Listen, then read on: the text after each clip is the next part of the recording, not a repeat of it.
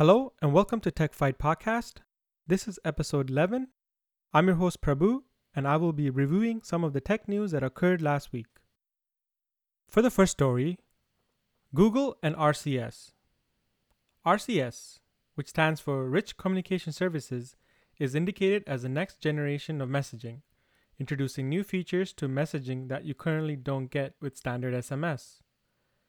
Distinct from Apple's iMessage service, which has been around for quite some time now, Google hasn't had a standardized system on its Android platform.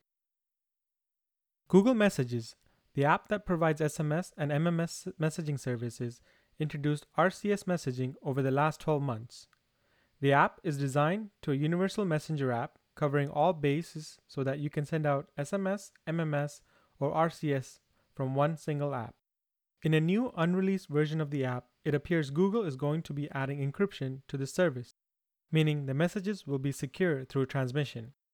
Why is RCS important? Encryption is all about keeping your data protected. While encryption is often related with keeping data secret, it is not hard to image a situation where you need to communicate secure information. Encryption will safeguard messages that can't be stolen by another app or while in transit and have someone get access to that information. It also should mean that Google doesn't have admission to the content of those messages. RCS is a data service, so to take advantage of it, you need to have a good internet connection on your phone. When using Google Messages for RCS, you will be able to live chat with someone when they are online. On to the next story. New Tesla updates. Tesla will be providing updates to its Tesla vehicles. It will have updated entertainment options, including Fallout Shelter for Tesla Arcade. Tesla Arcade has games that allow you to play when your Tesla vehicle is safely parked. Similar to other Tesla arcade games, Fallout Shelter will leverage Tesla's vehicle's large infotainment screen and steering wheels as controls. The new update also brings several changes for non gamers as well. The update will have revised Tesla Theater controls that allow the use of steering wheel buttons when playing, pausing, skipping videos on Netflix or YouTube. Again, these are only available while parked. Previously, the vehicles required users control content with the touchscreen.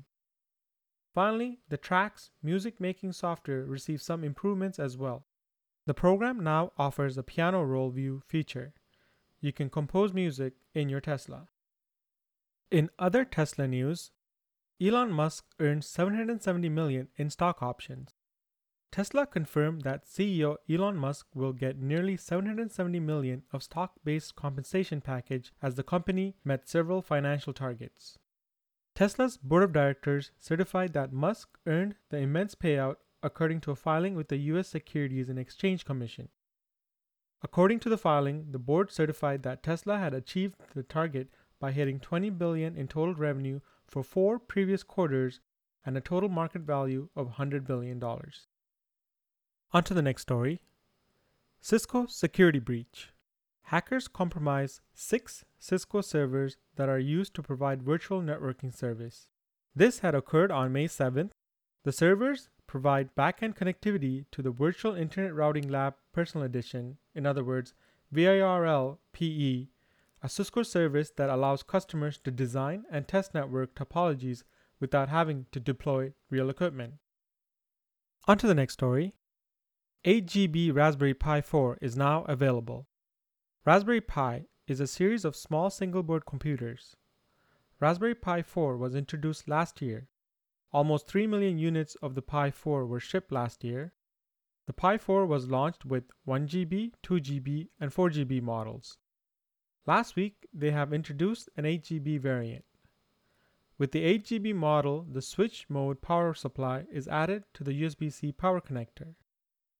The official Raspberry Pi Linux distribution is only 32-bit build, but if you want the program to use all 8GB memory of the newest Pi 4, you will need to download the 64-bit OS. The Raspberry Pi Foundation also made an announcement regarding its operating system. Its operating system is called the Raspbian OS. Well, it won't be called Raspbian anymore. It will be now called Raspberry Pi OS. And for our last story, SpaceX launches astronauts to orbit. SpaceX flew its first ever human spaceflight mission using two NASA astronauts, Bob Behnken and Doug Hurley. The SpaceX Falcon 9 rocket carrying both astronauts took off at 3:22 p.m. Eastern on Saturday, May 30th, after delays due to weather. SpaceX became the first commercial space company to ever fly humans to orbit. That is all for last week's Tech News review. For more information on the stories, please visit techfight.com as it contains the links to the original articles.